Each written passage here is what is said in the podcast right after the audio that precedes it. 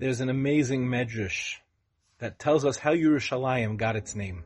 It was actually a machlokes between Shem and Avram Avinu. Shem said that the name should be Shalem. Avram Avinu said the name should be Yera'eh, to see. HaKadosh Baruch Hu said, we'll put them together. Yerushalayim. Avram and Shem both get what they want.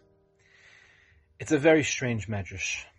First of all, why is the origin of the name important to us? Second of all, why couldn't HaKadosh Baruch Hu decide? Decide like Avram Avinu, decide like Shem. What's going on over here? I heard a very beautiful pshat. These two names actually represented two different worldviews. Shem's worldview was one of shlemut, one of personal completion. He had a yeshiva, was a well-known yeshiva. Avram Avinu even learned in that yeshiva. It was a yeshiva that focused on personal growth. And if you wanted to learn in yeshiva Shem Ve'ever, no problem. But you went there. Why wasn't Shem the first Jew? What made Avram Avinu the first Jew? What made Avram Avinu the first Jew is he actually went out and shared the message of the Shel Olam with the world. In fact, the Meiri says that Avram Avinu was Makariv half the known world in his time. He was an, he was the ultimate Kiruv Rebbe. So the name Shalem represents the personal Shlemus. The name Yera'eh, Avram Avinu, it's to see, to go out, to have a vision. Which one of these is correct? The answer is they're both true. We live very often in that tension. People ask that question all the time.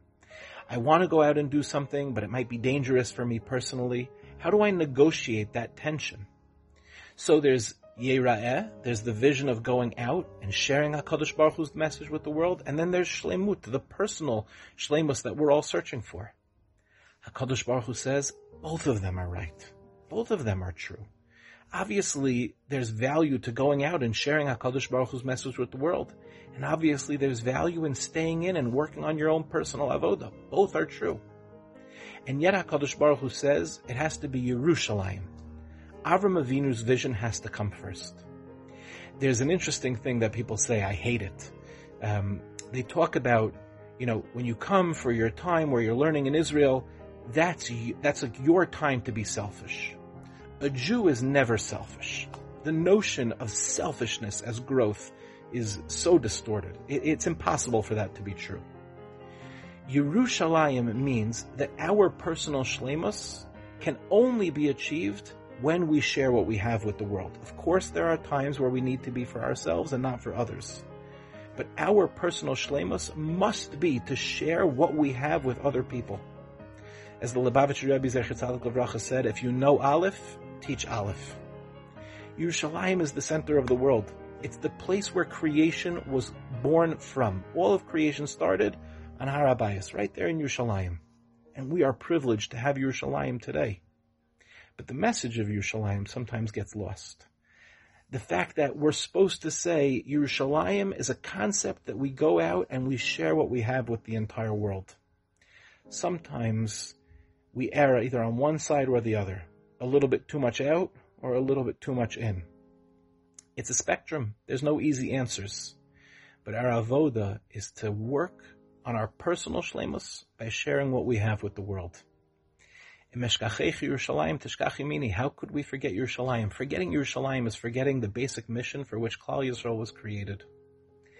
And in the times of the three weeks, where we are mourning the destruction of the Beis Hamikdash, in the times of the three weeks where we didn't have that vision of going out and sharing with our fellow Jews, where Adarabba we had sinas chinam. Now more than ever, perhaps is our opportunity to really challenge ourselves to say, what is our vision? What are we doing to share the Shel Olam's message with the rest of the world?